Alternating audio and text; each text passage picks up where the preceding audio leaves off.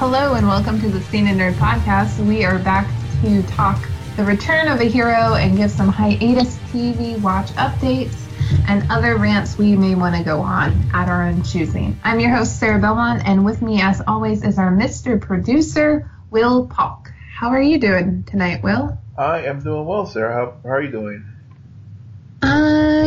I'm excited to talk. It's going to be a fun show. Yes, it is going to be a fun show. We had a couple weeks off, and I guess about a week off for the Fourth of July holiday, and uh, hope everyone had a had a good break. Uh, and uh, we got a lot lot to cover. Um, we had some a pretty big superhero movie come out this past week. Oh, I don't know which one it is, but you know, one of those universes. Is that like Will's attempt at sarcasm? um, no, Or is that just dry humor? dry humor. My my water glass is dry now, so I just figured I would just channel it through the podcast, and it's gonna all end up on the room floor. So just for clarification, because this did come up during the our break, um, was that a dad joke? I knew it. I knew it. totally. I knew you were holding out on me. yeah, so this is all going to end up on the cutting room floor. No, no, no. You keep it in. You do us right. right, Patricia, who is also back from a long absence on our show. I'm glad to be back. It's good to have I you crawled back. out from my my um what'd you call it, Sarah? My crawl space. Came out of my crawl space. I thought you got attacked by a dumpster. Well, I don't want to talk about that. Okay. Just- But yes, I did. I don't want to get into it, but there was an inanimate ob- object involved in the details. Yep. Yep. It's, it's basically how my life is. Well, but I mean, you did have some good stuff happen to you while you're away. You got caught up on some shows. Yes. Yes, I sure did. Would you like to elaborate on that? I didn't know we were going into that now, but yes, I I was watching. I was getting caught up on the Flash season three and Arrow season five, and it was very exciting. I just finished season five today, and there's a lot of emotions going on right now for Arrow. for Arrow, but not for Flash. You could care less about Barry Allen right now. Well, right now, at this very moment, yeah. Yeah, well, well, and oh, well, you know, in it, you know, in the Flash's defense, since I am the Homer on this, the, Yeah. the Flash Homer on this show, uh, you know, I- as far as I think everyone was just emotionally spent by the season season finale because we Mhm. had all this build up uh, to you know who Savitar is. We were wondering when they were going to finally reveal it for like you know half of the you know show's watchers who figured out that it was Barry, and then you know they had the little head fake there um, to try to throw everyone off the, off the tri- off the scent, and you had HR and his you know demise and everything. I think everyone was just I, everyone from the cast all the way down to the viewers were just all spent at the end of season three. Yeah, that's a really good observation. Yeah, I mean, I was. It was it was such a high level of emotion throughout the entire thing that it just took so much energy to watch because you're just your emotions are going everywhere. I don't know. I don't know. I still, I actually forgot that HR died. I I have to, I have to admit that. Like, I don't know why I Well, Sarah, forgot I- I about that. Well, Sarah, you had checked out oh about episode twenty, so uh, you know. I did. Uh, so you know, every week I would have to give Sarah a reason to like, come on, this might be the week that Joe gets it.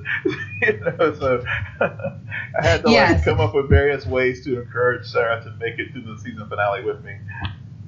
I'm just I'm just very bitter that all of your theories came true and none of mine did. And so that just makes me resentful. But you know what? Olicity is probably going to get married this season on Arrow season 6, so I'm happy. I'm pretty good. Oh, I'm not touching that one. Oh, I bet you should. So, as you know, Will, I am a very big Harry Potter fan, I know and that. so seeing uh, Malfoy on this season Oh, yeah. was absolutely amazing. yeah. I loved that part. Like I was like, yes, something a little bit fresh and new, and like they keep bringing back Harry Wells, and I'm like, okay, cool. There's a third one, or there's Oh. like what, 20 of them that they go through to interview to come over. Careful, But Yeah. careful, Patricia. Careful. You're you're losing points. Just I'm losing. we excuse protect me? Harry. Okay. We love Harry. This even even I Sarah. Know. It's not that I don't like him. I was just like, okay, how many more are we gonna have of these? And I actually cried, like I teared up when HR died. When HR died, because he just found his other nerd person, and I love her. She's a great actress, and I was so happy to see that she was on there. What is her name? She Uh, now has plenty of Harrys to choose from. Yes, she does. I Yeah. The Yeah. Harry. And I think the actress' name is Anne Dudek. I guess the character was Tracy, but um, yes, Tracy Brand, Tracy Brand. Trace. There we. who Oh, I yeah, at she- some point thought that she was related to Felicity Smoak. I don't know why I ever thought that. Well, she was a complete. she- it- it's totally possible. I mean, she was a, cre- uh, a creation of the uh, Berlantiverse. So um, they could, they could have totally made that happen. So, so that's your kind of rundown of the Flash season three. But what about Arrow season five, Patricia? Oh my god, Adrian Chase needs to just kill. I'm like, I was so glad when he died. I was we all like, were. finally, someone pulled the trigger and it was him. He killed himself, but for Patrick. Oh, That's a great. That's a great line. And finally, it was him. it was him. Um, no, the I really enjoyed the fact that um, Curtis shipped inside. Like Curtis did his own shipping in the show. Like he was Mhm. pushing like City and Oliver to get back together. I loved that. Like I like the new girl that they have on there. Um, Dinah. Find it, yeah. Dinah. And um, I like the side stories that they're doing with um, Renee, with him and his daughter and Lance. hmm I like that's totally real world stuff that like you know having worked in the legal field for a few years now and working with trial attorneys like that is like really important stuff. And that's really relevant to my life and seeing people go through that. And so that I found that to like stand out at me and I didn't like Susan Williams the news lady that Oliver was like seeing a little bit Yeah. Yeah. Just a little. I don't I don't know So, so okay, then I guess my final question, Patricia, and then the quiz can be over, and then I get a quiz Will about Mr. Robot. Slade Wilson came back, and I was like, yes, this just made the show, even though it was only the final episode. But Well, Whatever. prepare for your prepare yourself, Patricia, because I heard it through the grapevine. He is going to appear in season six multiple times Yep. yes, in uh, present day. Boom, boom. uh, I'm Love so excited. I mean, it is it is going to be very interesting to see how they then use Slade because we haven't seen him, especially in the present, in a very long time, and that relationship has changed so much. So I'm curious, very very curious, but I'm mainly excited about the wedding. like not between Slade and Oliver, but between Not that you know, I feel like that wedding would be very dry. You know, like just very manly and very like very okay. Yes, you are my husband now. Yes. And I am your husband now. Yes. Yeah. Okay, we're married. Bye. Like that. They would stand up there and just stare at each other you have it. both failed the city. Oh, we just got started. I mean, I think I think when you said dry, you meant it totally would take place on an island that would also be their home, i.e., purgatory. Anyways, but just out of curiosity, Patricia, if you had to say your favorite episode from each of those seasons, what would it be? Ooh. I think my favorite episode from The Flash was probably the one where they have like I love it when HR was like decorating and I the favorite one I think was the he he was like just so full of like the the, The cheer. eggnog? No, I I really enjoyed the. I, I loved the fact that one he was obsessed with coffee. Like he could not get Right. enough Yeah. coffee. It was like, yeah, he's my best friend. I need to have him around all the time. Um, but the other thing was like the Valentine's Day. He was like Happy Friends Day, and like he made everybody a card. Like that was just too cute. Uh-huh. Oh yeah, Right. that's right. I remember that. Yeah, that was that was actually very well done because I think at that point, you know, the, the it was a good break from all the, you know, Iris Barry saving Iris thing because at, at, that- at that point I think it was when the fatigue really started to, to start to set in. Yeah, Will had fatigue at that point. Yeah. Will definitely had fatigue. Yep. Yeah. I do have to say that in this season with the Flash, they had a lot better um, fight scenes. Yes. Like I felt, I felt like they paused and like slowed things down just at the right time.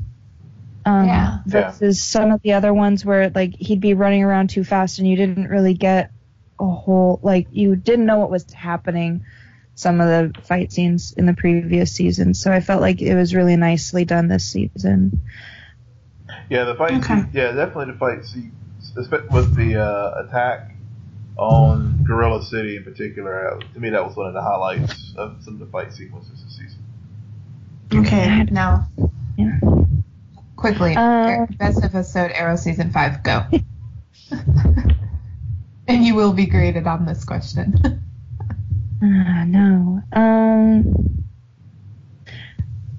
I think it's when I don't have a favorite one. It it's too soon to tell. Pop out. Um, pop out. Well, I really, I really liked the. How about the one where um, Felicity and and Oliver are stuck in the bunker, and the methane gas comes in, and so the team has to work together on the outside to get in, and they're working together to to get out because they whatever. I love this, We Will. did. I love how Patricia feels the need to break down in summary and detail, very good detail, a very pivotal Olicity episode of Arrow. I, I love It's, that. it's, Will. just, it's just for you. It's all for you. Too bad I have that whole episode memorized, but it is not the best of the season. Go again. No. Oh, dang it! No, Okay. you're fine. Well, I, I'm Oh. just, I'm excited now that you get to come and hang out with us every Wednesday talking these shows now on a more present, like now you get to suffer week to week watching with us. I know I need to I need to keep myself caught up because that was the issue. Because before I binge watched all four seasons of Arrow in like two weeks, Oh my god. and then I got super yeah I got super burnt out on it because I was really sick. I got like I don't know I had like a sinus infection and I was like I stayed at home for like a, almost a whole week, and that so that's what I watched, and I got super burnt out on it. But now that you know I'm I'm getting caught up, I'm like okay. Both of these seasons had major cliffhanger endings, and I'm like really stressed out about it. Absolutely. You're just as stressed out as Will was at the end of it all. Yep. He was hyperventilating. Although not as badly as when he finished Mr. Robot season one.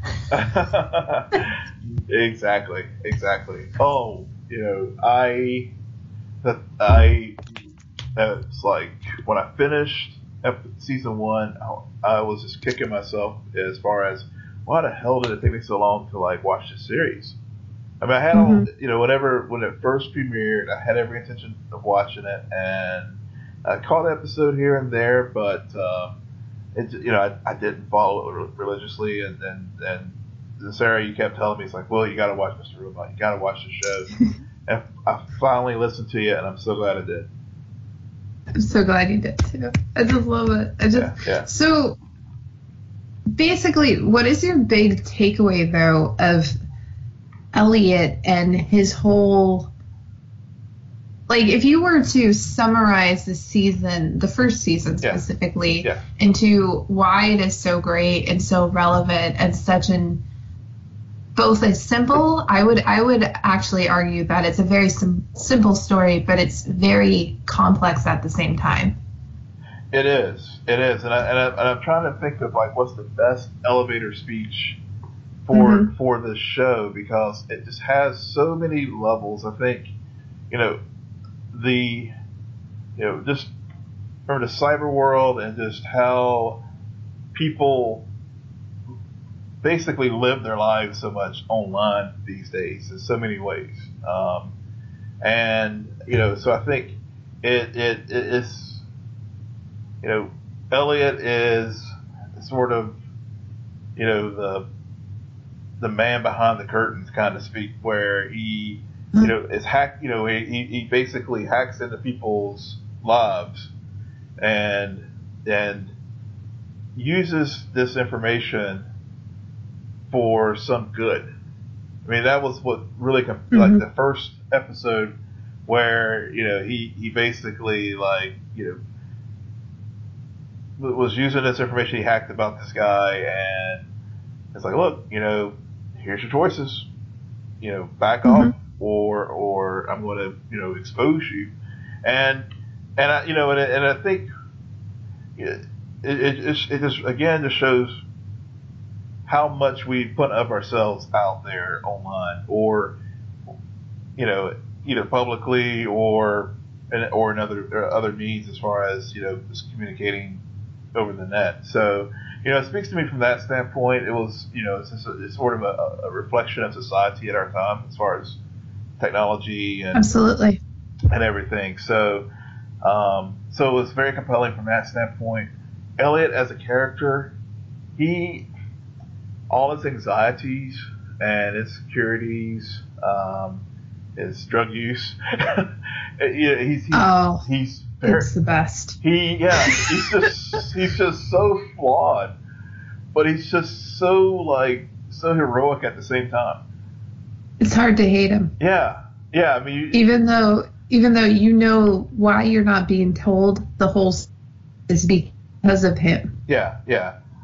And so, yeah, so I mean, he, he he's just such a compelling character. I mean, when he's sitting there with Karen in the in the in the therapy sessions, and you know, he knows more. You know, and he's so cagey, say it uh, and so i know like, what scene you're referencing excuse me, and he's so you know he is just sitting there like I you know, you know talking about her her her internet habits and every and her dating habits and and, and stuff and you know and she's trying to help him get through all this stuff but at the same time he's just sort of like you know I'm just like the ultimate introvert where I'm just going to just sit here and just like not say a word and it yeah it's just like I want to hate this guy but you know, but, but at the same time, you, you see parts of yourself in Elliot. It's like, Mhm. so absolutely yeah, so it's like okay, um, and uh, and, and and then how he gets involved with fsociety, and just the hack, and you know, I mean, it's just you know the rip from the headlines um, types Wow. of things that go on in Mr. Robot. This makes it a very topical show as well. actually it's funny that you say describe it as ripped from the headlines because my understanding is even some of them didn't happen or happened after after the fact actually Right. That Yeah. was already written and then it happened Yeah. and they're like oh well that's timely Yeah, but I mean, but it, so it's but it's just Yeah. so, it's just so topical for the times that we live in because I mean, you know, you don't go a, a, a week or so without hearing about some massive cyber, you know, some massive hack and data being breached, and, and so, um, you know, so on that level, it, it's also very relevant. And mm-hmm. then, um, and then there's also just this, the story itself. I mean, it's just so compelling. I would have to like force myself to stop. Otherwise, I would have been like, you know, sitting there for like ten hours or so straight watching watching season one. Um. But it, it's just you know it just and and the clip and the ending. I don't want to spoil it for for Patricia because I know she hasn't watched it. But all I can say is uh, you know it took everything to keep from like starting season two. I was like, okay, I got to get some rest. So that's why I didn't start it. Yeah, no, definitely. So I just want to ask you a question, but it's totally a spoiler for Patricia, so it sucks. I don't know how to. Okay. Okay. Well. All right. What? Go ahead. Okay. So, at what point did you know that it was? Um, well, at what point did you know a Mr. Robot wasn't real, and at what point did you figure out that Mr. Robot was um, actually Elliot's father? Um, I think the scene where they were at, at on the sitting on the boardwalk mm-hmm. was where I figured out um, that it, that was Elliot's father. Correct. Okay. Um, oh, you wait. You figured out even in that moment that that was Elliot's father, like back in episode two. Um, I knew there was some kind of something there more than just like you know I don't know if it was maybe his father, but I knew there was some connection somehow, some way that that he has some connection with Elliot beyond just the fact that he's just like this awesome hacker. So I don't know right. if I, I don't know if I recognized it as his father at that point, but I knew that there was some kind of relationship there beyond just the cyber cyber hacking world. Right. Um, so as far as determining he, he wasn't real, um, I would probably. Wow. Um, that's hard to say. I, you know.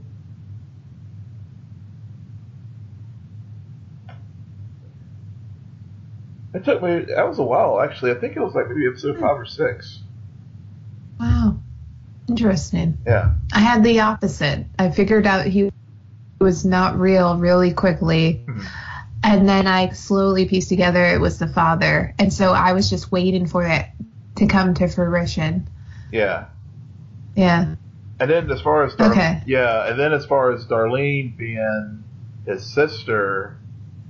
Um, oh. Oh, sorry. Oops, sorry, sorry, Patricia. uh, was... or, yeah, um, or any any listeners out there who haven't watched Mr. Robot yet, just consider it. Um, yeah, that that whole reveal was I actually laughed out loud when when because when, when it when it finally did happen. Yeah, yeah, it's totally a Luke and Leia moment. Yeah, totally, totally. But but I like that because that's the same.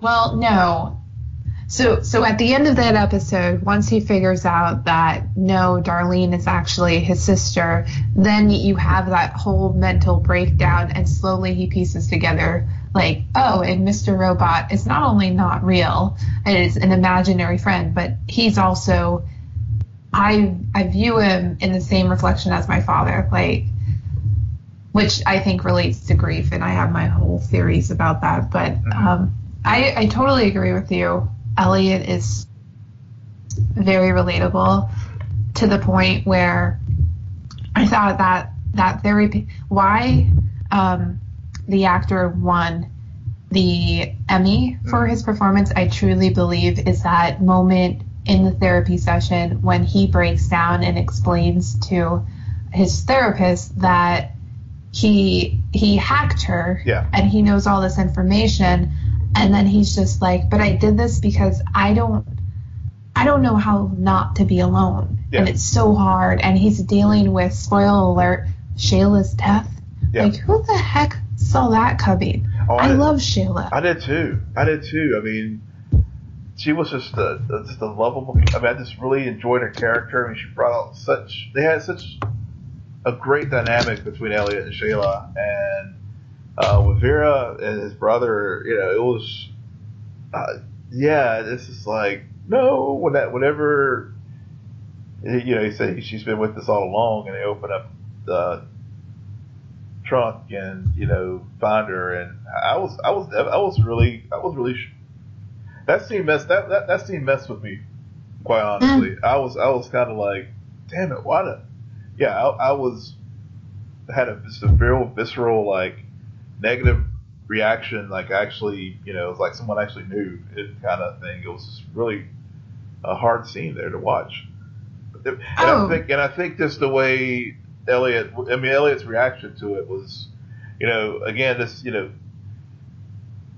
his world is such, he, he's, you know, he's just one incident away from like just going off the edge, you know, each time, each, each, you know, each episode. And you know, him having to deal with that at that moment, it was, it was, it was, it was pretty powerful stuff. Ab- absolutely. I, I love that scene because you have the what Vera leaves him with this idea like she's been with you the whole time. Mhm. and in the background you have utter chaos because they just broke Vera out of prison. And you have just this standstill moment because in this moment he's piecing together everything that they didn't want you to see for 60 minutes. And Elliot's slowly like oh she's in the trunk. Yeah. and she's probably dead no she's definitely dead. Dead, yeah. and this is my fault. Hmm and and it's it's so beautiful. And see that episode didn't mess me up as much as the following episode. Episode 7 when they really get into how he deals with grief i think is so poignant from start to finish Yeah. because that that's when you start with that flashback that totally messes with you because one minute she's dead and the next minute you're seeing her meet Elliot for the very first time. Yeah, and I think, I guess, and that's probably why I said what I just said because I did watch those two episodes back to back, Ah. and so I think it made that moment at the end of episode six even more uh, difficult for me Right? when you, when you watch the that the next episode seven where you know it's their initial meeting. So um, yeah, you, you know you almost do really need to watch them you know without any space between them to really get the full emotional effect. Well, I mean, and that's why the season is so good, is because you have these individual stories where, and I'm sure if you do a rewatch later this year, you're going to get this in the sense that each story you can indicate, oh, that episode four is when he goes on his complete delusional drug Yes. vision quest and, and and and you can identify all these actions however they all connect Yep. Every action has a purpose and therefore it all builds up because it's all following the same plot and i think that's why it, it you can watch it either way you can do a complete binge and fully enjoy everything and you can watch the week to week and just be like okay this is this chapter i want the next chapter now Yeah, yeah, exactly, exactly. It's, it's it's just one of those shows that really you know they use the cliche captures uh, captures every you know lightning in a bottle whatever. I mean, it really it, it it's just it's just it's just such a fresh show and so original uh, that uh, yeah, I mean it's it, I see why it, you know it's got all the props it did first season, and like I said, I'm glad I finally you know used the hiatus to uh, to, to finally to finally watch it. Yeah, yeah. Um, and something that always stands out to me with Mr. Robot, and I'm actually going to use this to segue into what I watched recently, but the freaking sound editing Mm. is so on point. Like there's I, I vividly remember a scene in the therapist's office where they use sound cues to indicate, oh, Elliot's about to go off course. or Elliot said something he shouldn't have, and now she's suspicious of him. Mhm. Um, and it's very reminiscent of 80s for me, like Mm. the old 80s classics of E.T., like the score of E.T., Mhm. Um, Goonies, all of these like fans, fantasy worlds Yeah. that we grew up watching.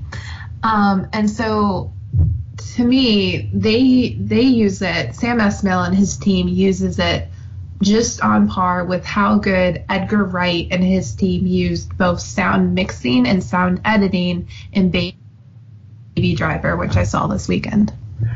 Yeah, how was that? Edgar Wright, I guess he he has his redemption after getting fired from uh what was it? Um He didn't get fired from Ant Man. oh I thought he I thought he got fired from Ant Man.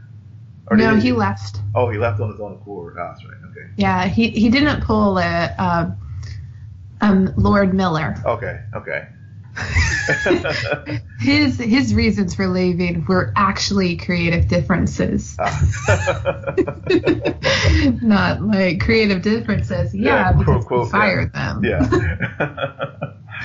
So, Baby Driver, if you're going to see it, lower your expectations. I actually did not like it. really? hmm Yeah, I. 20 minutes too long, guys. It keeps happening to me. I go to these movies and I watch them and I just think to myself, oh, you could end now and I'd be completely fine. Oh, no, you're continuing and continuing and continuing. Okay, that's cool. uh, And I, I, I also found that my actually my brother made a good point to me when we were walking out of the movie. He said that everybody was miscast. Like there are some actors in there who, if you reorganize them, they make a whole lot more sense in terms of the characters. But instead, you're stuck randomly watching these interactions just keep escalating and thinking to yourself, well, this is redundant, but I don't know. I'm I'm hard. I'm a hard person too because I I think TV tells more powerful stories than movies do these days. yeah. Well, yeah. We've talked about about that before, where I think the uh, I think the obviously episodic nature of television, you know, uh, lends itself to you know types of stories that need to be told in a narrative form rather than try to capture them in a you know two hour movie. Yeah, it's just And I don't know. I I think it was fun. And I and again I do believe that it's probably going to get nominated for an Oscar in both sound editing and um, mixing.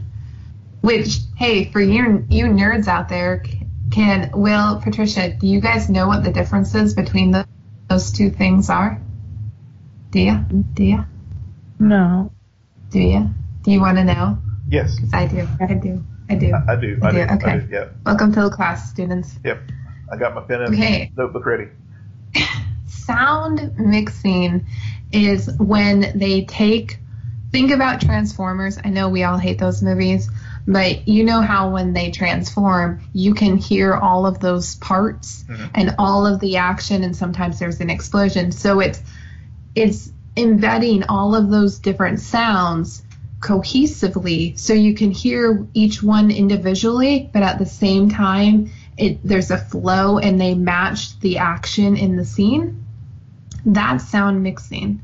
Sound editing is the coordination between the sound and the pictures or more importantly the movement between shots. So sometimes you'll be in a wide shot and then you'll notice right as the music turns they'll cut to a one shot. So it's it's model it's mirroring. And more helping tell the story visually and and kind of anchoring it with the sound and picture blend Ah. Well, I'll, next time I'll watch a film or a TV show, we'll definitely pay a closer attention to that. I, I suggest watching Whiplash with that in mind. Watch. It's great. Okay. Yeah, Whiplash. I will do so. The better of what is his name? Oh no, I'm gonna really. But the director who just won the Academy Award for La La Land. Hold Oh. on. I have it on the tip of my tongue. Damien Chazelle. I think Whiplash is the better of his two movies. La La Land, Land no.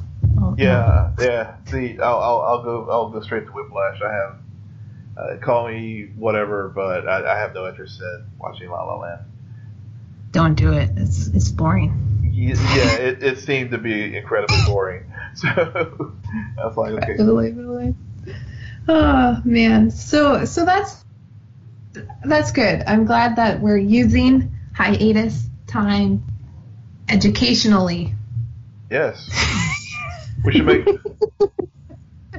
I don't know how to transition. Yeah, let it, well, actually, I was gonna say, you know, I think that was actually that was. Uh, we can maybe you know add that to a um, you know segment each week of uh, movie making 101. Um, you know, with Sarah, and you can give us Oh God. yeah, and you can give us a li- you know little tips on uh, uh, all these things as we see the credits, what they what what they actually mean. No. Let us know, folks. Send, because send- I'm not send- as good as you think I am. Send us a tweet. Let us know. Let us know if you want to hear that segment each week. Oh God. Well, no, because what they really, you know, what they want. Well, they want us to talk Spider-Man, Yes, they like we promised. We, we must. So let's do it. Yes, we, we hyped it up all week whenever we were gone that we're going to break down Spider-Man: Homecoming. So let's let's turn the page from uh, hiatus world to our friendly wall crawling friend, our neighborhood Spider-Man. Neighborhood Spider-Man. So, Patricia, just just lay it down. Drop the mic. What are your overall thoughts about the film? I really enjoyed it. It was it was geared towards a younger audience, but it was a really nice, light, well organized, well focused movie Mhm. that was a a real enjoyment to watch. That's it. You know they're not paying you to say that, right?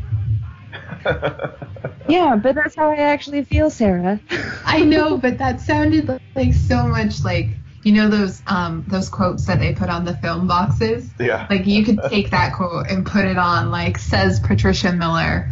well, well, Um, Well, here's I'll, I'll I will I will take Patricia's uh, uh, uh, thoughts and just add it, you know, and, and, and go to a, a well used trope from our discussions on this show. It was so nice to not see some retread bullshit. I love it. I love it. I, I prefer that quote, but I'm biased. uh, I mean, it, it was. I mean, it was fun. You know, the, it really was a fun Spider-Man movie, and uh, you know, no angsty Peter Parker. I mean, I think. I mean, granted, I enjoyed Tobey Maguire in Spider-Man One. Uh, Mhm.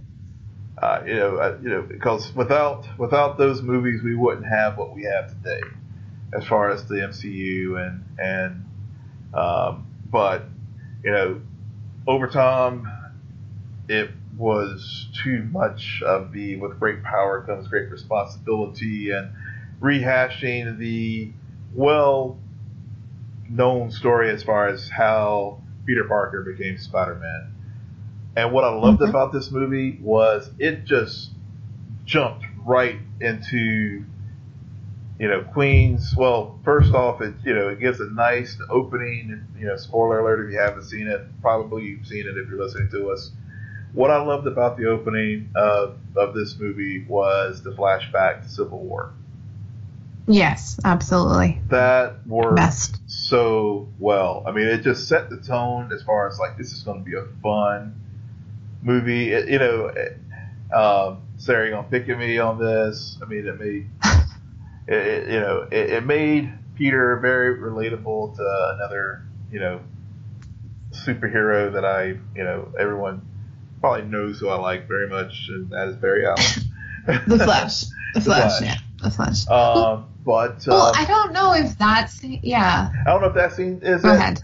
but I mean, I think you know it, it, it basically conveyed the excitement that a teenager who just you know is in this limousine and you know you know on his way to Berlin and it was just everything about it. It just worked, hmm and it just Yeah. set the tone for the movie that you know this is just going to be a very fun ride of of, of a film, just like Peter had uh, on, on the way to, to joining up with the Avengers.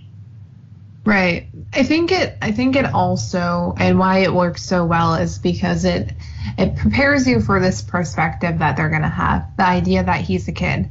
And so in this day and age, if Peter Parker was actually a real human being, and I'm sure there's plenty of Peter Parkers out there, but no, if they were not just Peter Parker, but also had this power and were invited by Tony Stark, a well-known Avenger, to go on this secret mission, what do you think the first thing that they're going to do is? Yeah, they're going to record it. Totally. That's the generation he's in and he's dated into now. And so it prepares you for this mentality. Like, just to remind you, this is a film by Peter Parker entitled Spider Man, but Peter Parker is still a kid.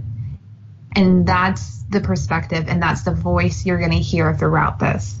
And it's not going to be this this old man who needs to right wrongs of the past. No, no, we're telling the story about how you deal with this, this these abilities and the struggle to want to grow up when you're constantly being reminded how young you are and you're just like not there yet. So it's that over eagerness that really um, reminded you of Barry Allen.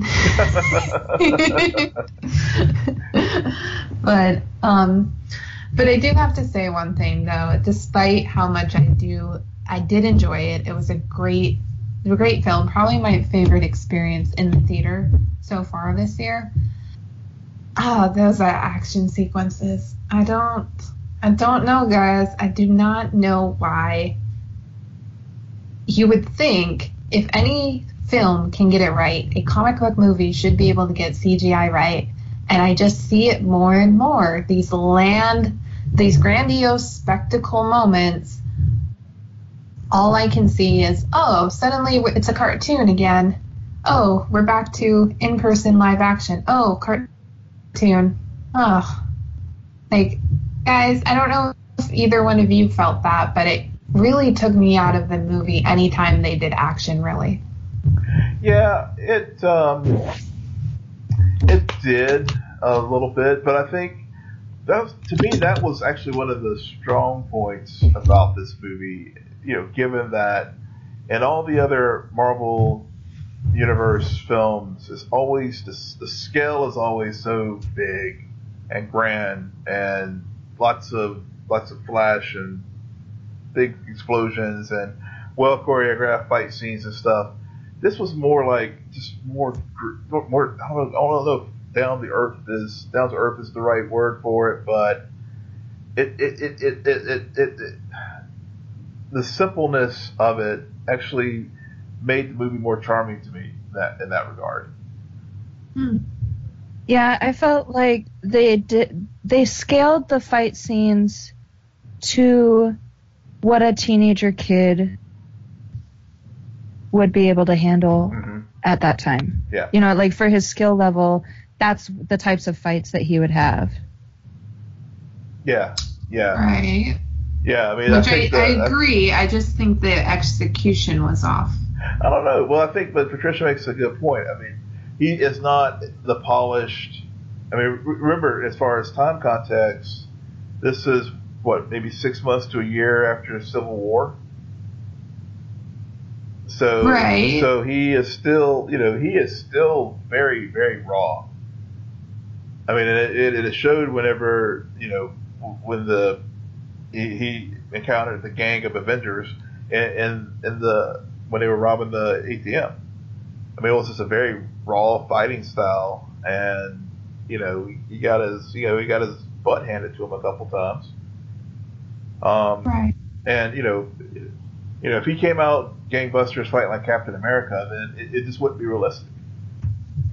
Right. No, I, I I agree with all of those points, and I and I do think that they did a smart decision. He shouldn't have won any of those fights. My issue is mainly with the art design of the CGI, like in terms of the special effects usage. Yeah, So yeah, yeah, Yeah, but I, I mean, I think, I mean, I guess my point is the the you know simpleness, relative simpleness of the special effects actually worked for this movie for a change. Okay. Okay. I do, I do agree with you, Sarah. On was it the big taxi? I can't remember what it was. It was a big ferry. Yeah. Yeah. Uh, the think fairy. I- but- the. Yeah, that's that's the one that sort of uh, that one, and then the big end fight scene with the plane. Like they were Yes. They were trying to do grandiose fights, but they didn't do it very well for those two fights in particular. I feel like that those are the two that I have problems with, I guess, because one Right. that boat would have already sank. I mean, how shallow is that canal that that boat is not going to go anywhere in that amount of time? Yeah. You are such a And- nerd.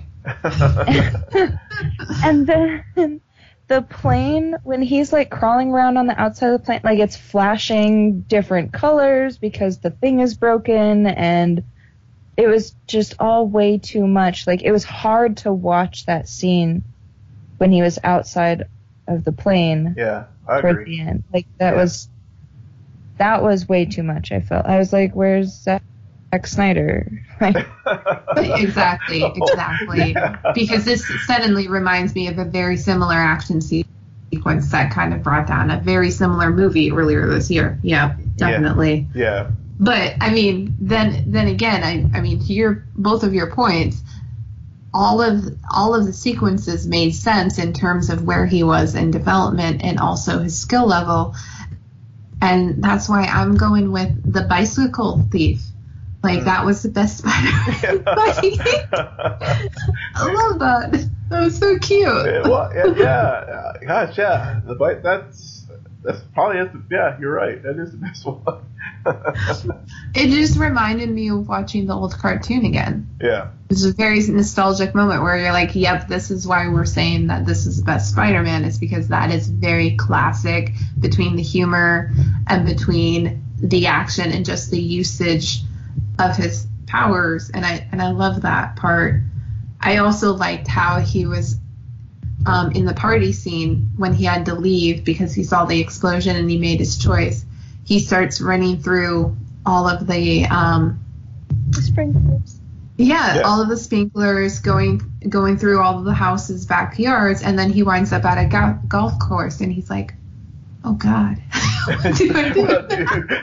there are no buildings to be the like you know snag a whip on. yeah, yeah, It was, it was just a great contrast moment to what we're typically used to seeing in these movies because there is that fatigue out there with this specific character. yeah, yeah. It was it was very fresh. I, and I think that's why I, I, I really really enjoyed the film. The other thing I enjoyed about it is it looked like Queens. I mean, if you've ever been to, I mean, as far as just the cast, Mm-hmm. it you know it, it it I mean it looked like New York. I mean it was you know and and and the borough as far as just like you know the diversity of people and it was just very refreshing too to to see that. You know, that's an interesting point to bring up. And I say that because there's been a lot of controversy about that. Like, is it a good thing that they cast a lot of characters of different races and ethnicities to really get the sense that no, this is Queens and this is how diverse that area is? Or is it kind of the, just having diversity for the sake of diversity because some of those characters weren't really given much to deal with because the whole time you're still following Peter Parker. They did a great job developing the villain. You have Robert Downey Jr. in there, and oh wait, that is three white males. It is, but I but I guess for me it was more. It, it wasn't like a diversity for diversity's sake to me. It was more. Mm-hmm. It was just it was just very natural that yes, okay, you know, you know, we still do have you know, three lead male white male characters, but at the same time, the the the scenery, you know, of just you know we just don't have a you know a homogeneous like screen of the same people on screen. It was just very just a very natural thing that I mean it was more of a subtle thing for me that it was just like oh you know Flash Thompson's a Latino you know dude this time instead of you know big strapping jock you know or Yeah. you know it's just And and he's just a dick. Yeah. He, he's not really a jock, and he's not. I mean, he was on the the um, The big- academic decathlon team. yeah He's a nerd too. He's a nerd too. Yeah, no, that's the yeah, uh, yeah. Um, you know, big spoiler here. Michelle, um, you know, Mhm. she was, you know, it was sick, they're pining away, you know, for Peter, but you know, again, she was like that great, that biting sarcasm, and you know, this, just a very, just a very fun character, just like. You know what I think that where the Marvel movies do work is, you know, bringing that humor to the to the moments because there are a few moments where you know when things happen it's like she would say something and I would just you know sit there in my seat I, I started laughing because it's like you know remember this is Spider-Man don't take it don't take yourself too seriously Yes, yes, and k- turn the kill mode off on your suit at all times. yeah I mean, actually, to your point about not making that con- connection between Barry Allen and um, Peter Parker, I think that's because the biggest villain in this movie was the suit. yes I don't. Well actually it was more yeah honestly Peter was more interesting when he was not in the suit Well, but duh. But yeah come on, guys, give me some. Jeez, God, Patricia, what did you think about okay well, like? about the Iron Spider-Man it should have been an Iron Spider-Man suit Oh, we saw it. It's coming. It's He's coming. just not there yet. Yeah. He's got some growing up to do, Yeah. but it's it's definitely coming. Um, Patricia, what? Who was your favorite supporting character?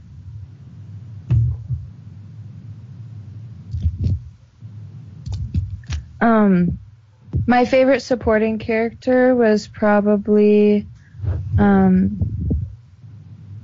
I really liked that he named the suit Karen. Mm, Mhm. Yeah. Um, so I, I felt like she became more of a character, like the suit became more of a character. Um, and I also really liked his best friend, the little nerd that was like, when he, when he discovers that I can't remember his name. I don't know the Ned. characters Ned. very well. Ned. I'm yeah Ned Ned. When he's sitting on the bed and Peter comes in the window and he's crawling on the ceiling, um, and he's like, "What is going on?" It it was so great. I love how nerdy he was about it, and I love how he acted like a nerd would. Like, if you found out that your best friend was Spider-Man, you would want to know. You have all these questions. You would have, you know, they had a few scenes, you know, little clips of him like asking questions, and then I I just loved him. Like, he was the yeah he was great. Yeah, Ned Ned was great, and you're totally right, Patricia. That I, I would have been the same way. It's like if I found my best friend was like Spider Man, it, it had a grand entrance. You know, would probably break the Death Star Lego set as well. I want to be the man in the chair. I want to be the man in the chair. Manager, you know, I, every time I heard, yeah, yeah, I thought of you, Sarah. Every time that that that No. uh, they were the person in the, the man in the chair, I, I, I, I was like, that's Sarah. Sarah's the person in the chair. wait a second. Wait a second. Why did you automatically say me? I, I just I, I just thought of you. It just reminded me of you. I know why. I know why. I know why. Felicity Smoak. Thank Oh. you very much. Yep. Man in the chair. Yep. Woman in the chair. The woman in the chair. Yeah, I did. It it was yeah. That's so funny. Um, so I, I like Ned. He wasn't my favorite supporting character, and I and I agree with you, Will, that um, Michelle's biting humor was just the perfect um, addition to the whole cast because it would have been really annoying had all of the kids acted like a kid in the same way. And so you had that contrast between their different personalities. And it's something we don't often see, especially from a female character on screen.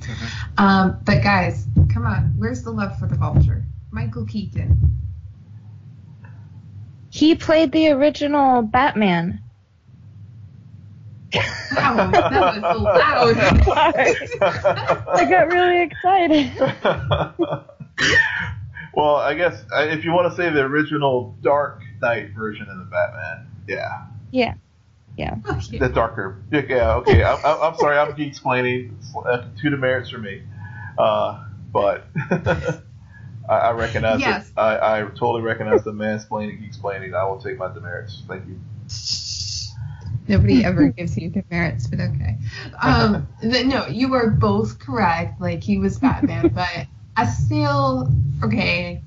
Let's just talk about the scene in the car when he's taking them to prom night and he Oh. puts Oh. I love that. I love that whole sequence. Oh my god, it was it was perfect. It totally was. perfect spot on and i love that contrast between the reveal to the audience of what which reminds me at what point did either of you figure out that he was the dad of um, peter's girlfriend that moment. I was, I was, I was, I was. I'll be honest. I was, I, I didn't even, it didn't even entertain my mind until, uh, till it, until it actually played out. and what about you patricia the same I uh, I felt like I kind of had a hunch, like in all those sequences about Auntie May helping him, like you know, tie his tie and learn how to dance, and I was like, okay, they're making too big of a deal about this, like not not in a bad way, but I'm like Right. something's wrong, something's gonna happen, and I loved the fact that he was like still in shock. And she was like, "Oh, is that a corsage?" And he just like is like, "Here, like just can't break eye contact with the guy because you know what what does a kid do in that situation he the actors the main actors i should say were so good at portraying their actual age and what they would actually be doing and how they would feel and what they would look like. And i felt like that whole scene was just done so well because what is a kid going to do? He's going to stand there. He's not going to say anything. He's not going to run. He's not going to know what to do. Right, right.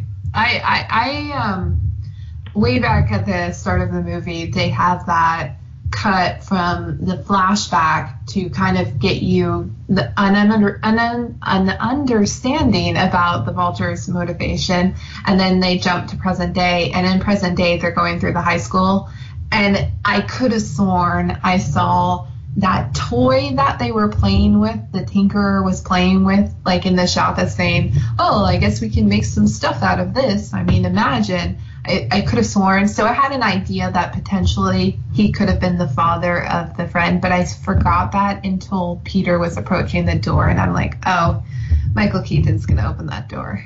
This is mm-hmm. great."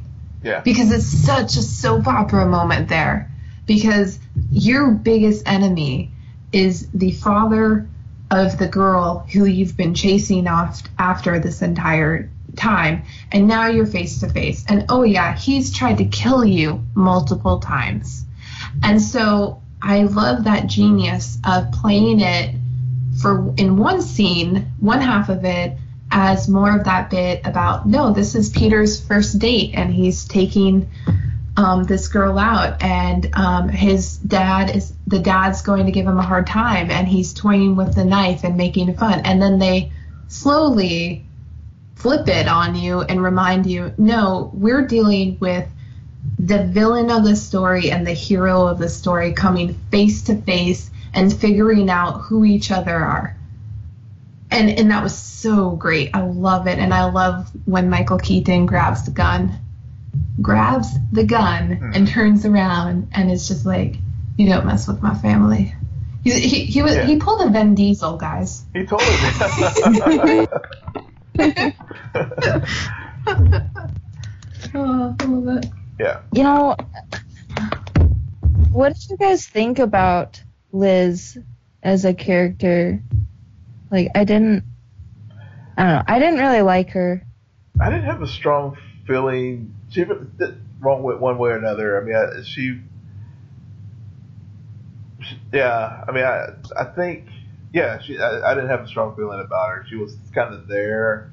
wasn't very interesting. wasn't a very interesting character at all. Um, Yeah. But it makes me wonder if they played it that way just because of finding out um, who Michelle was. Like, oh, my friends call me MJ. Like right at the end, and you're like, yep, I knew it. yeah, Whoa, well, hold hold your hold your horses, Patricia. She did not say my friends call me MJ Watson. Have you guys heard about that speculation and that idea that yes, they put in the nod that her, her friends call her MJ, but she's not really Mary Jane Yeah, Watts- I- I- I- Watson? yeah. I've, I've, I've read things over yeah last few days about that. Um, yeah, uh, I think it's a good point. It's a very fair point. it is a fair point. Um, And I just bursted Patricia's bubble, and that's why I love it so much.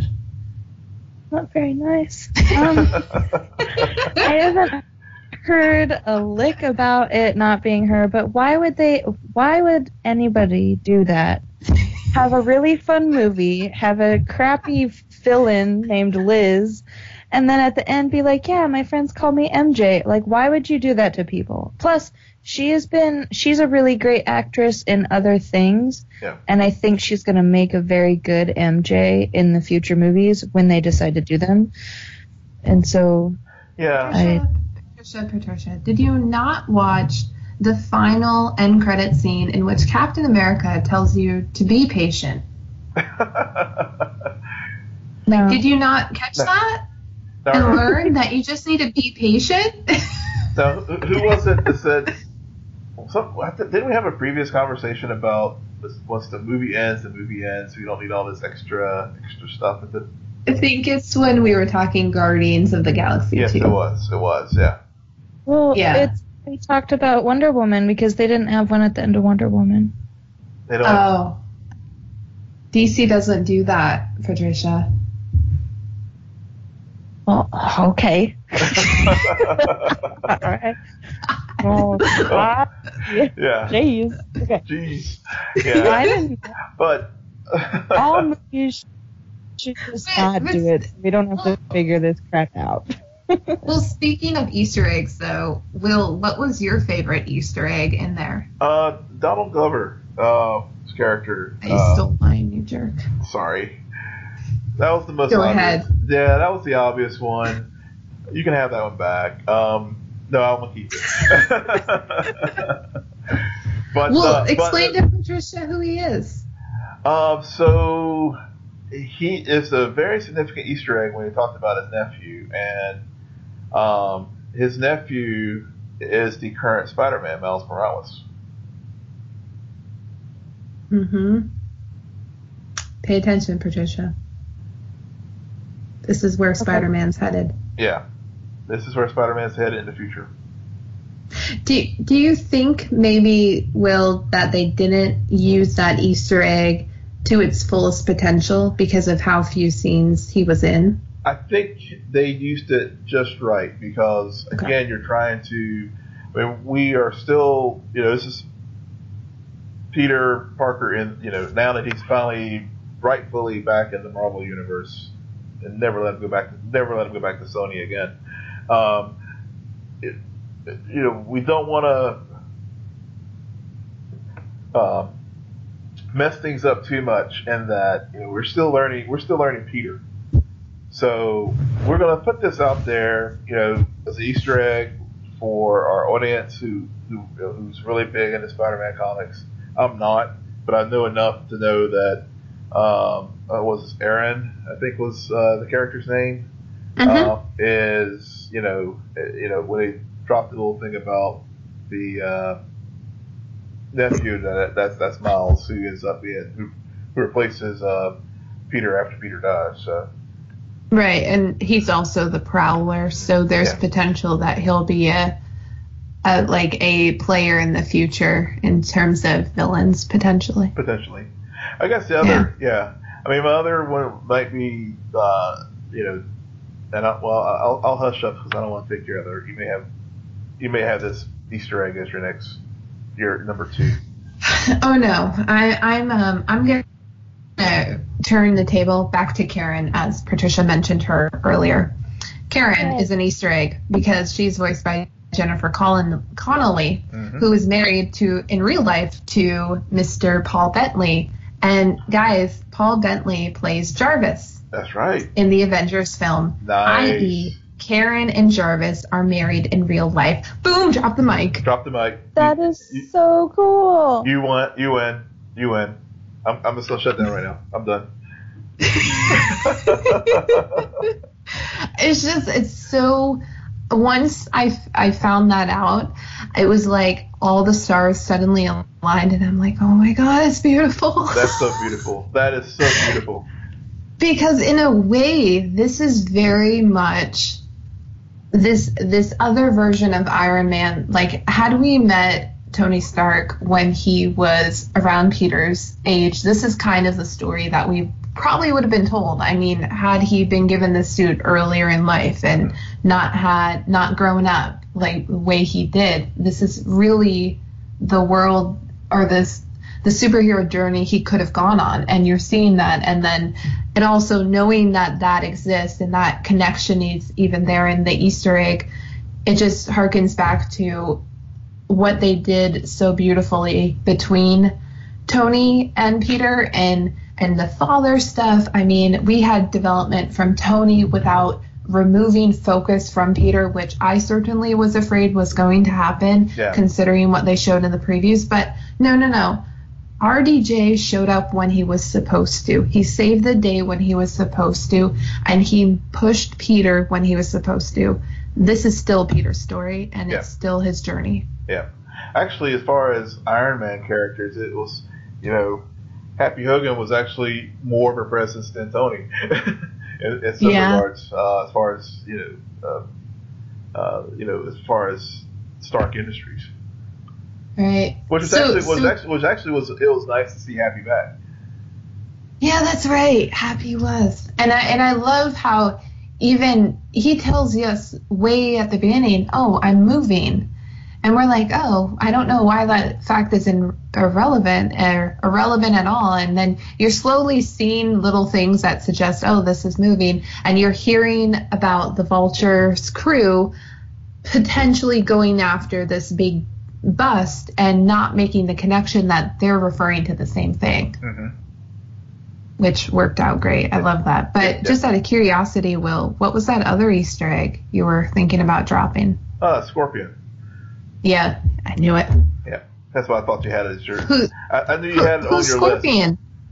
Scorpion is uh, one of Spider-Man's, for lack of a better term, rogues, which we had plenty of in, in, in this film. We had Shocker, we had Scorpion, Yes. we had a Tinker. I mean, it was Prowler. yeah, yeah. I mean, it was it was quite the quite the uh, quite the list of uh, baddies in this movie. Yeah. Uh, Patricia, did you realize that Scorpion was in the movie? No. No, Do you want to know why you should be excited about this? Because Will's going to tell you why. I'm not. Well, what, I don't un, like. Which character was Scorp? The Scorpion? He was at the very when uh, Vulture was uh, in prison, and he comes up the whole speech Oh. about knowing who you know. I know you know who Spider Man is. Yeah. Okay. Yep. hmm So he's important because there's going to be another movie. That's what I put together from watching it. that's the I love that. I love yeah, that. Love it. That's, Great. that's, that's the point. Uh, Well, he also in that moment acknowledges there are some friends who I know would love to know Spider-Man's identity. yeah, I wonder if it's going to be the Sinister Six. Oh yeah, well, eh, Sony has to get that to happen sometime. It, I mean, it's probably going to be an utter disaster, but Yeah. in their world, that's the way this story unfolds. So we'll see. We'll see. What I like? Did he put the? Okay, like this is coming from like a total non-nerd, I guess. So That's why did, you're here. did Peter put the Scorpion into jail? Like, why is he so interested in figuring out who Spider? I understand that Spider-Man is like going around being the friendly neighborhood Spider-Man and finding people's bikes and saving, well, not really saving planes, but saving the cargo of them. Mm-hmm. Like, why is, why is, Sorry, why is this guy so interested in some kid that's running around in a Spider-Man outfit, you know? Well, I, Wasn't he I part they of the, didn't. You, Was he a part make of the a good initial point. gang? Yeah. Was he a part of the gang that like knocked off the bank? no, no, he That's he right. was on the ferry. That's where it was. Yeah. Yeah, it was it was the ferry scene. So that was the people that the vulture crew was going to meet. That's right. And, That's um, right. Yeah, the FBI was when Tony set all the stuff up on the. That's right.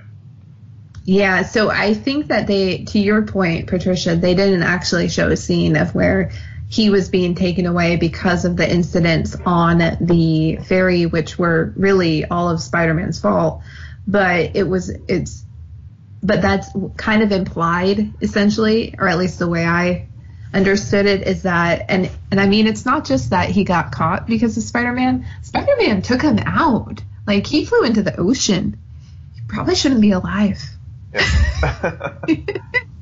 I don't know why I took it that far, but you know, I like to think. I like to. I like to do that. I like to go the extra mile, but I don't know. Um, I overall though, I was I was pleased that despite my fear, that trailer, those trailers that they were releasing, based on them, they did enough manipulation of mm-hmm. the scenes and the structure that I was still found myself watching moments and being like, I remember this, but I didn't see this additional part of it. yeah. And I'm glad I stayed away from those. Like, for some people, the first four minutes, which we were saying was so breath breathtaking, was ruined because they dropped that online really early. And I'm just like, guys, don't click it. Yeah. You want to be in a theater for it. Yeah, I, I missed. I didn't see it at all online. I, you know, I've I've learned over time just to you know see you know see a few of the teaser trailers, but don't fall don't watch every single one that drops because yeah, you'll end up you'll just end up ruining a movie for yourself. Yeah, I don't. I don't think I watched any of the trailers for it. I didn't watch any trailers. I didn't watch any clips. I didn't read anything. I mean, you know how it, educated I am on this, apparently. Um, but yeah, it was really nice going into a film, knowing the part that he played in Civil War, how light and how you know the humor that was going to be involved. Like I, that's all I needed was Mhm. the parts Mhm. that he played in Civil War to, for me to want to watch a full movie on him. Yep, and that's Spider Man. That So- is the Spider Man we got, and and now Aunt May knows. Yep, Um, can we can we talk about Aunt May for a minute? I was Talk about her. let's do it. I didn't like her. Okay, As- let's not talk about her. I don't know. I because all the other roles that that actress has played in other movies, I don't know what her name is, but Satome. yeah, she's she's played a bit of a hussy, and it was really hard to take her seriously as being, you know, an Aunt May. Like I feel like they could have picked someone that was seemed a bit more mature. I guess I don't know if that makes any sense. It, it, worked because I mean again with from civil from um, from Civil War when when you know Tony first met her, um, you know it was again I, I I liked the fact that they took a very fresh take on a very well worn story and made uh, you know instead of having this great old aunt I mean, you know, to, to make her, you know, a very attractive, you know, kid, you know, auntie who the kids would just like go see Peter just because they just wanted to check out his, his hot aunt. Right. um, but I And and I have- just but Oh, also, ahead. but also, I mean, but at the same time, I, I think the scenes where she was just helping him, you know, deal with the, you know, the, you know, taking, going to the homecoming dance and, um, you know, being a very, you know, surrogate parent, uh, counselor, friend, mentor, you know, fill in the fill in the adjective for for her roles she was playing there. I mean, th- those work because I mean there is very good chemistry between Tom Holland and, Marisa Tomei as far as that that that guardian relationship. Hmm. I I definitely appreciate the new take that they tried to do.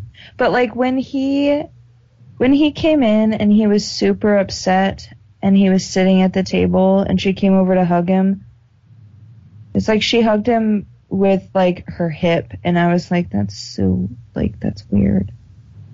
I don't know. Was it weird because she's because of your My previous- your previous her because previous she's a roles? hussy. Yeah. You can say that. She's a hussy. Yeah. Because yeah, I think that's just what it was. And I I feel bad for saying it because I don't think roles should follow people, but But they do. but they do. Well, Yeah. Yeah, yeah. Well- it's. It, I mean, I think a lot of people had that same viewpoint initially. For me, I was even a bit concerned that I wouldn't just see Aunt May. I would see Marisa Tomei the whole time. But I, I just go back to that scene in the diner that they had where they she was kind of making fun of him, like Larb, I larb you. I yeah. love you Mhm. too. And and I mean I've never seen that before for some reason, or at least I don't remember seeing it. So it was a new take and it felt fresh. And it's like Yeah.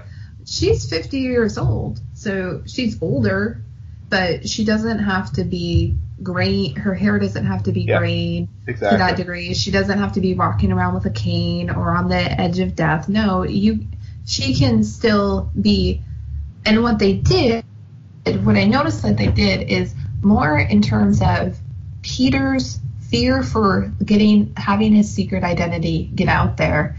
That's where you start to view her more fragile because physically she's not that frail, but then you start hearing from Peter that well, she's been through a lot. Like he doesn't go into great details, but because we all understand Peter Parker's story, you Yep. know what he's hinting at. Exactly. And so you just suddenly remind yourself, okay, she's been through trauma. She's just as fragile as he is Yep. in terms of that spirit, and they protect each other. Yep. And that's beautiful. That is, that is, and again, you know, go back to my point. I think that's that's why I I, I liked how they handle Spider-Man in this movie. It's just a very fresh take on a very uh, you know well-worn you know story that's been retold in so many different mediums. Yeah, absolutely. Absolutely. So I love you, Patricia, but you're wrong. No. Um, I I complete. I think they did a nice job with what they had, but I think Yeah. just certain things sort of put me off on her. I guess. yeah, you just hear from my cousin Vinny. That's okay. You're just an ageist. That's that's perfectly fine. Just, just No. It's fine. because like I mean if she like she's supposed to be an older woman and she is and she still looks really great and nowadays like if we're talking about like being the part that you're supposed to play you know like mm-hmm. Peter Parker is supposed to be a young kid and he acts like a young kid in the movie she's you know being the guardian for this kid and she's trying to be strong she would someone of her age nowadays would dye her hair. She wouldn't be graying. She Mhm. would be Yeah. fit because she's healthy conscious. Like I totally get all that. I do. And You just and didn't they buy it. they did a really good job. There's just certain things where I was like, why did you just like the very ending? I thought it was funny, but I thought it was a little much when she's like, "What the?" F-? I'm glad I they didn't that. finish that for her, but But I mean, she should have said fudge. Let's let's be honest here. If she had, if they they could have let her go, and then all she would have had to say is fudge, and I would have been like, hey, hey, that's funny. That's a, I mean, I like it either way. I like the, I, it- I, yeah, it, it's better the way I think it, it, they they cut it. Yeah, yeah. yeah. Because it would be well. You know I me, mean, go, I- yeah, well, going saying fudge would not would undermine the character. because that's just she wouldn't say fudge.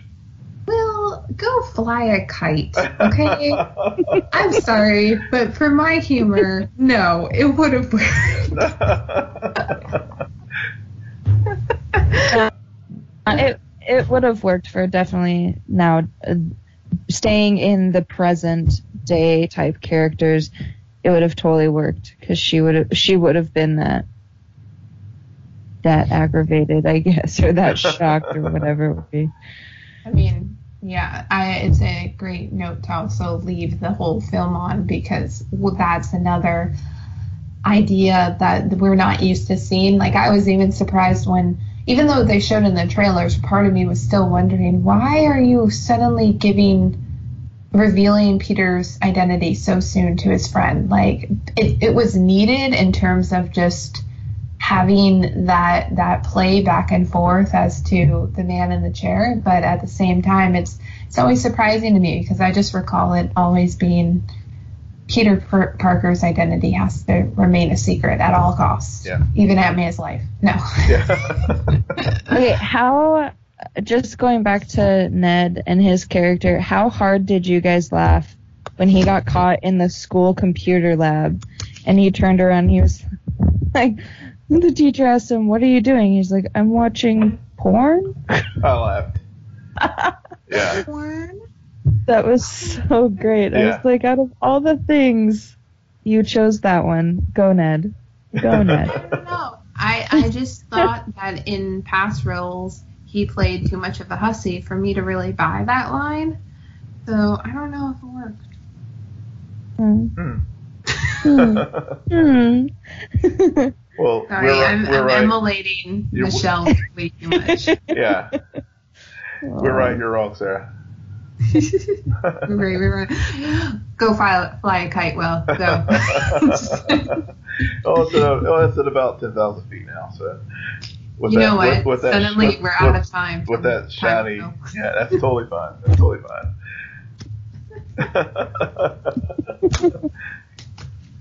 All right. Well, Will, I mean, can you do a rapid fire? Rapid fire, yeah, yeah. Um, just a quick couple quick notes, rapid fire. So our guest that we had uh, two weeks ago, Jackie Dallas, she's uh, been great, great uh, follow on Twitter. If you, if you if you're not following her, please do so. So her film that she talked about with us, uh, "Look into the Fire," I guess has uh, been moving along in production, and they've you know filled out the cast. So that's some awesome news for for her, and hopefully we'll have her back on the show again soon. Um, Yeah. also, I want to give a since we did a great long talk about Mr. Robot, want to give a shout out to our um, show uh, Unmasked uh, the podcast, part of the uh, Brothers uh, Brother Comic Family uh, network. Uh, want to give those guys a shout out. They, they they were kind enough to give us one, so want to give you mad props back. And uh, last uh, and not least is uh, we have a lot of fun and we joke around and play here in the podcasting world. But in all seriousness, uh, one of our friends of the show, uh, uh, Jay Sandlin, has been dealing with a lot of cyberbullying and stuff. And guys, cyberbullying is not cool. Don't do it. If you see people who are doing it, you know, Twitter can be a fun place, but whenever people take it too far and cyberbully, it's it's not fun for anyone. So shout out to, to Jay. Stay strong, man. And uh, thanks for always supporting the show. And well, we stand against cyberbullies of any type. Especially in the Potter family. Definitely.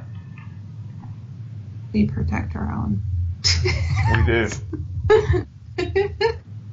I um I that all great points and just one note about the podcast Unmasked.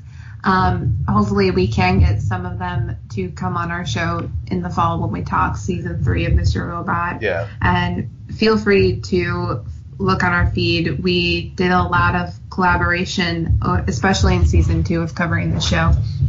And even my good pal Alice, Alyssa, who's a super fan of the show, hopefully can drop by as well. So we got big plans ahead of us, guys. Patricia, do you forgive me for mocking you during the Aunt May talk? I do. Okay, well, uh, I will definitely find you on Twitter? well, if you're going to look for me on Twitter, you can find me at prmiller20. Yep. I know it, it's it's so anticlimactic. It's like here's my Twitter handle. I don't know what else to say at this point. Maybe I should change my Twitter thing to something more exciting. I feel so boring. I don't know. That's why I end it by spelling it out, or like, and, and Will does this too. Will, show her how it's done. yeah. How it's done, and I'll completely mess it up here. But you can find me on Twitter at Will M Polk. That's W I L L M P O L K. P O L K. Man, you just have such flair. It's great. that may echo help, but um, yeah. and you can find me on Twitter at SJ Belmont, S J B E L M O N T. Please follow our crew on Twitter at Scene and Nerd. Find us on Facebook and friend us. But most importantly, importantly, go to iTunes and SoundCloud to rate, subscribe, and comment. And I think add, I think Will added a note here. Um, he needs to stop doing that. But and you can find us on Castbox, Android app, dot dot dot. Dot dot dot. Yes, we're we're we're everywhere, so you can find us in many places, y'all. Including Castbox, Android app, dot dot dot. Oh, guys, we, we gotta end. We're done. We're done. Good night. Geek out. You're welcome.